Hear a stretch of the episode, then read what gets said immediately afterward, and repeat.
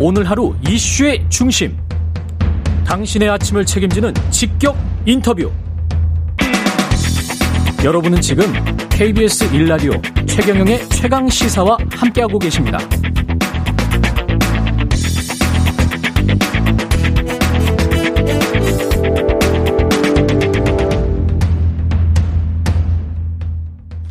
네, 일자리 정부를 표방한 문재인 정부의 시간 이제 막바지로 치닫고 있습니다. 몇 개월 안 남았죠? 지난 5년 일자리 상황 좀 점검해 보겠습니다. 임서정 대통령 비서실 일자리 수석 나와 계십니다. 안녕하세요. 예, 반갑습니다. 예. 일자리 정책 그 초기에는 또 보수 언론 비판도 굉장히 많이 받고 그랬었던 것 같은데 예, 그렇습니다. 지금 5년 거의 끝나가는데요. 예. 그동안의 어떤 성과 한계 이런 것들 같이 한번 짚어주시죠. 네, 예. 알겠습니다. 그, 그동안의 성과는 어떻습니까? 우선 저희 정부가 일자리 중심의 국정 운영을 했고요. 그래서 예. 2019년 2월에는 취업자 수라든가 고용률이 최고 수준이었습니다. 음. 근데 아시다시피 19년, 예. 20년 2월에 우리가 코로나를 만났고요. 예. 그 코로나 이후에 많이 상황이 좋지는 않았습니다. 예. 그래서 그 이후에는 어, 코로나를 극복하면서 어, 중장기적인 과제들을 함께 풀어가는 그런 형태로 진행이 됐는데요. 예. 성과를 우선 그 일자리 양적인 측면 그리고 음. 질적인 측면 그다음 격차 해소와 관련된 부분 나누어서 보겠습니다. 예. 우선 일자리 양적인 측면에서 보면 4년 반 동안에 87만 개 일자리를 창출하고 어 12월 달에 취업자 수라든가 고용률은 역대 최고 기록을 달성했습니다. 예. 올해요? 그렇, 그렇습니다. 예. 그리고 예. 어, 상영직 비중, 임시직이나 일용직이 아닌 상영직 비중을 가지고 질적인 부분을 보는데 예. 그 부분도 어, 사상 최고치를 기록했고요. 그다음에 고용보험 가입자 수도 1,500만 명을 육박하게 되었습니다. 아, 상용직 숫자도 많이 늘어났다. 예, 그렇습니다. 예. 임시직이나 일용직보다는 상용직 예. 비중이 77.7%. 71.7%. 예. 예. 그리고 그러면 이제 질적으로 이게 격차가 어떻게 되냐를 보게 되는데요. 예. 어, 노동소득 분배율 같은 경우도 2016년에 62.5에서 67.5% 올라갔고요. 아. 저임금 근로자의 비중은 어 16%로 어 2016년에 23%인데 16% 내려갔습니다. 어, 노동소득 분배율은 어디에 대비해서 노동소득 어, 전체적으로 기업이 이득을 받았을 때 그 예. 자본으로 가느냐 노동으로 가느냐를 구분하는 음, 그 비중입니다. 그렇죠. 예. 어, 그게 상대적으로 노동 쪽으로 많이 갔다. 그렇습니다. 지난 5년 동안. 예, 예. 예. 그래서 양적으로든 질적으로든 어떤 격차 면에서 보면은 음. 어, 저희들이 코로나라는 위기가 있었지만은 예. 좋은 성과를 냈다라고 보고 있습니다. 다만 이게 어떤 정부의 정책 때문에 그랬다라고 보시는 거예요? 어, 우선은 그 코로나 위기가 워낙 컸기 때문에 예. 거기에 대한 대응들을 굉장히 발빠르게 했고요. 예. 그동안 그 전에 있던 예컨대 이제 근로자들의 이런 위기 상황이 오면 근로자 해고로 많이 이어지는데 음. 고용유지 지원금이라는 제도를 통해 가지고 가급적이면 기업이 근로자를 해고시키지 않고 같이 음, 기업에서 품고 있으면서 갈 수 있도록 하는 제도. 음. 그다음에 자영업이나 아, 이쪽에서 숙박 음식 도소매업이 많이 어려웠을 때 예. 정부가 지속적으로 어, 보상 조치를 해왔지 않습니까? 예. 어, 이런 부분들이 결국은 자영업자도 어, 조금 더 어려움이 있긴 하지만은 음. 그래도 다른 나라에 비해 가지고는 그 충격 강도가 조금 약했던 것 같습니다. 그리고 근데 코로나 2년 동안에 자영업 같은 경우는 제 기억에 한 87만 개 정도 일자리가 예. 사라졌다고 자체적으로 예, 예. 이야기를 하고 있지 않습니까? 그것과 지금 그래도 상용직이 많이 늘고 일자리가 예. 많이 좋아졌다. 그거는 이 통계는 예, 일종의 산업 구조가 같이 변화하는 건데요. 예. 그러니까 코로나가 오면서 소, 어, 자영업자하고 도소매업은 원래부터 어, 음식 숙박업은 약간의 추세적으로 감소하는 예. 그런 상태였고요. 예. 어, 코로나가 이제 그 위기를 가중시켰다고 보여집니다. 다만 음. 이제 거기서 나왔던 분들이 딱 그분들은 아니더라도 예. 어, 비대면 예컨대 그 비대면 산업으로 육성은 더 활발하게 됐던 것 같습니다. 아, 그쪽으로 이직을 할 수 있었 그렇습니다. 택배나 아, 예. 배달 쪽의 근로자들은 대폭적으로 증가를 했기 때문에 음. 어, 일정 부분은 이동을 했고요. 그다음에 저희 정부에서 내세웠던 것들이 이제 디지털 인재 그다음에 뉴딜 관련해 가지고 그린 인재 이런 부분들을 많이 내세웠고 예. 그쪽으로 인재를 많이 갈 수 있도록 어, 훈련을 통해서 특히 소프트웨어 관련된 쪽 훈련을 통해서 이전을 지원을 했습니다. 음. 어, 그런 부분들이 아마 도움이 될 걸로 저는 생각을 하고 있고요. 예. 그래서 한편으로는 코로나에 대응하면서 한편으로는 산업 구조의 대응에 대응해 나가는 그런 음. 형태를 취해서 어, 그 회복의 속도를 빨리 했, 던 걸로 볼 수 있습니다.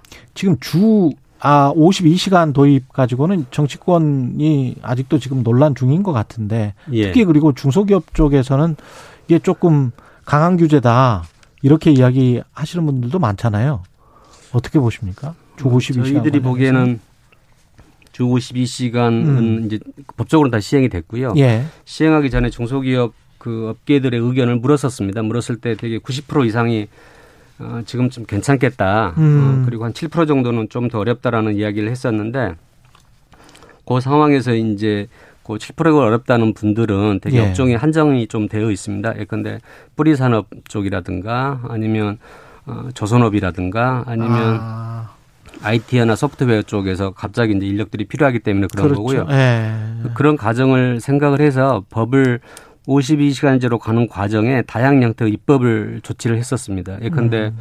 어, 탄력적 근로시간제를 6개월로 확대를 했는데 그거는 어떤 의미냐면은 그러니까 우리가 주 52시간은 40시간 플러스 12시간을 연장 근로할 수 있다는 거잖아요. 그렇죠. 예. 그걸 6개월 이내에. 그러니까 평균해서 평균해서 40시간 플러스 음. 12시간 하면 되는 거고요. 음. 선택적으로 하는 근로시간제도 본인들이 근로시간을 선택할 수 있도록 하거나 또는 재량 근로자라고 해가지고 일정한 재량을 가지고 할 수 있는 사람들은 근로 시간에 제한 없이 할 수 있도록 하는 규정들이 있거든요. 예. 어, 그리고 특히 이제 중소기업 쪽에서 어려운 것들 때문에 지난해하고 고 지난해 같은 경우는 특히 코로나 대응 때문에 어, 특별하게 어려움이 있는 경우는 52시간이 더해서 8시간씩 연, 특별 연장 근로 할 수 있도록 예. 하는 제도를 풀었습니다. 그래서 많은 기업들이 거기에 에, 대응해서 어, 일을 해왔고요. 음. 어, 지금 같은 경우는 일부 업종들이 있긴 합니다만 대부분 다 저는 적응했다고 보고 다만 그럼에도 불구하고 여전히 요구들이 있기 때문에 예. 그거는 예.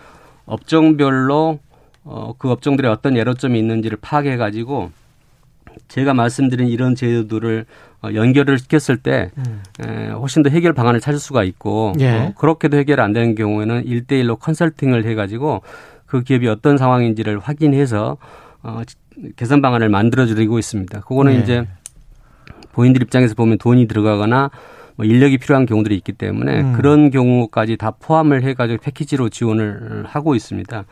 그래서 어, 아직 어려움이 있다고 하신 분들이 있지만은 계속 이제 수가 줄면서 적응해가는 과정이라고 저는 보고 있고요. 예. 어, 그리고 국민들 입장에서 보면 저희들이 설문조사를 해보면 어, 그러니까 72시간, 52시간제를 도, 어, 도입해가지고 어, 국민들이 70% 이상이 만족을 하고 있고요. 음. 그리고 또 그 중에서도 어, 근로시간 본인들은 임금이 약간 줄더라도 나는 어 근로시간 단, 제 시간에 근로하고 예. 나머지 시간들을 자기가 활용하겠다는 분들이 많습니다. 그래서 음. 어 그리고 이 근로시간 단축이라는 게 단순히 똑같은 하던 일들을 시간만 단축하라는 그런 의미는 아니고 그 시간을 좀 더 최대한 생산성 있게 활용하라는 그런 의미, 음. 질적인 어, 성장을 할 수 있도록 하는 계기로 삼으라는 그런 의미라고 저는 보고 있습니다. 생산성은 최대한 높이면서. 예, 그렇습니다. 예. 그러니까 압, 압축적으로 좀 더 일을 하면서 음. 그 기간의 생산성을 늘림으로써 어, 임금도 감소하지 않고 예. 어, 효율성도 늘리면서 같이 가는 거죠. 그 과정이 약간의 시간은 걸리겠지만은 예. 저는 그런 과정들을 통해서 훨씬 더 선질화된 형태의 노사 문화가 형성될 수 있을 거라 보고 있습니다. 그 문재인 정부의 또 키워드가 상생형 일자리였는데 예. 예. 지금 시간이 뭐 한 2분밖에 안 남았어요. 그렇습니까? 2, 3분밖에 안 남았어요. 상생형 일자리는 지금 어느 정도 정착이 돼 가고 있는 겁니까? 상생형 일자리는 일단 노사 또는 민정이 합해가지고 지역에서 일자리를 음. 만들려고 노력하는 그런 과정이라고 보시면 되는데요. 예. 대표적으로 광주형 일자리를 아마 생각하시면 음. 캐스퍼가 어떻게 해서 탄생했는지 예. 보실 수 예. 있잖아요. 그건 아마 이런 형태의 일자리가 아니었으면 어, 국내에서 완성차 형태가 나오지 않을 거로 어, 보고요. 예. 추가적으로 완성차 공장이 새롭게 만들어진 경우는 사실은 그 경우 상승형 일자리가 있었기 때문에 탄생했다고 보고 있습니다. 음. 최근에 구미형 일자리도 마찬가지로 어 그 2차 전지의 양극재를 생산하는 건데 원래 음. LG 화학이 해외에 나가려고 하는 것을 음, 그 기업, 예, 노사의 상생, 그 다음에 주변에 있는 협력조 상생, 음. 어, 산학 연애 상생 이런 형태로 해가지고 그 국민 산단에다가 아, 공장을 짓고 거기서 양극재를 생산하려고 하는 겁니다. 예. 이거는 예. 자동차 전기 자동차가 앞으로 양산될 걸로 예상이 되기 때문에 음. 예, 당연히 이, 그 양극재에 대한 수요도 늘 거고요. 예. 그거를 생각해 보면 다른 나라로 가서 어, 갈 것을 국내에서 하고 있기 때문에 음. 그 국민 산단도 살아나는 계기가 되고요. 예. 경북 지역에서는 어떤 그런 생태계를 형성할 수 있는 계기가 돼서 어, 새롭게 일자리를 창출하는 되게 의미 있는 자리이고 어, 저도 그 행사에 갔었습니다만 착공식에 예. 거기에 있는 청년들, 대학에 있는 주민들도 여기서 일자리가 생기는 것을 굉장히 반기고 음. 어, 추가적으로 확대할 수 있도록 하는 데 대해 의미를 두고 있습니다. 마지막으로 짧게요. 공공기관 노동이사제가 국회 본회의 통계를 예. 했습니다. 예. 예, 이게 일자리 수석님 입장은 어떠십니까 이거는? 어, 노력을 많이 해가지고 여야 간에 합의를 하는 형태가 됐기 때문에 예. 좀 우려한 부분도 경영계가 우려를 하고 있으나만 잘 정착될 수 있을 걸로 저는 보고 있습니다. 예. 왜냐하면은 어떻든 그 기업에 이제 노동자 음, 추천한 사람이 들어가가지고 음. 그건 근로자 대표들이 추천한 사람이 들어가서 그러니까 의사결정을 방해하거나 늦추거나 하는 것에 대한 우려들을 하고 민간적으로 예. 확대해야 되는 것을 우려를 하잖아요. 그런데 어떻든 이 부분은 공공기관의 경영의 효율성을 갖도록 하는 거고 음. 그다음에 이사가 비상임 이사입니다. 그래서 15명 중에 한 명 정도 들어가기 때문에 네. 어그 경영의 어떤 투명성, 어, 음. 공공기관으로서 역할들을 충분히 해낼 걸로 생각을 하고 실제 어, 서울시를 비롯한 14개 자치단체에서 이러한 실험을 해서 어, 거기에 참여하는 근로자로서 어, 음. 대표돼서 오신 분들이 경영에 참여하는 계기도 됐고 예. 또 노사 갈등이 있었을 때 어떤 접점을 찾는 알겠습니다. 계기도 됐던 걸로 예. 알고 있습니다. 임서정 대통령 비서실 일자리 수석이었습니다. 고맙습니다. 예.